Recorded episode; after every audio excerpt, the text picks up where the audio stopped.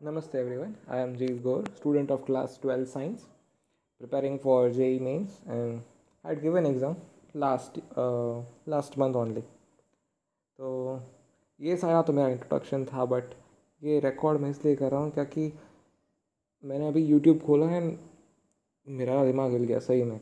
मैंने जैसे लोगों के कमेंट्स पढ़े किसी एक वीडियो पर यार एन टी ए वालों please I I beg you as a student हमारी पूरे जान निकल जाती है, दो साल, तीन साल, जो ड्रॉपर्स होते हैं, उनके तीन, चार साल, जो भी होते हैं वो लोग, हमारे दो साल में तो जान निकल जाती है।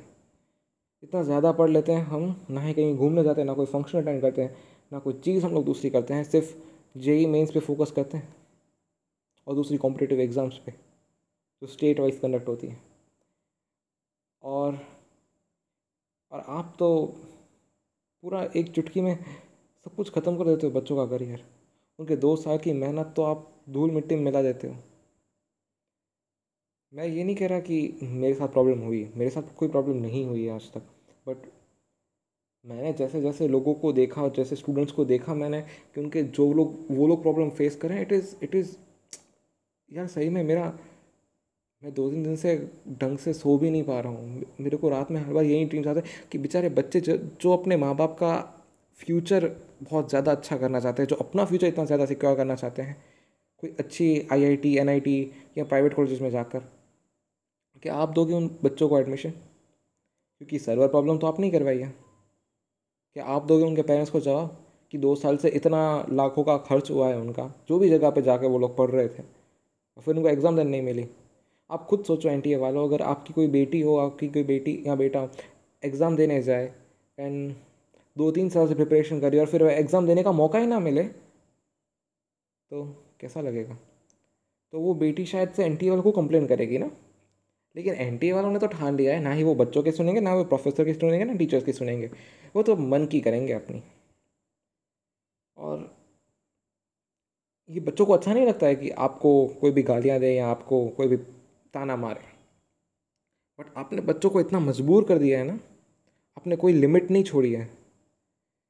आई डोंट थिंक सो कि कोई भी बच्चा अभी भी सेफ़ फील कर रहा है या सिक्योर फील कर रहा है कि वो कोई अच्छी I I T N I T में जा पाएगा। बिकॉज़ आपकी मिस्टेक की वजह से दूसरा जो एग्ज़ाम देने जा रहे होते हैं ना, उनके भी मन में एक डर होता है कि भाई मेरा कंप्यूटर ठीक से चलेगा नहीं चलेगा। और थोड़ा सा भी टेढ़ा मेढ़ा हो जाता है ना, उसका पूरा कॉन्फिडेंस गिर जाता है।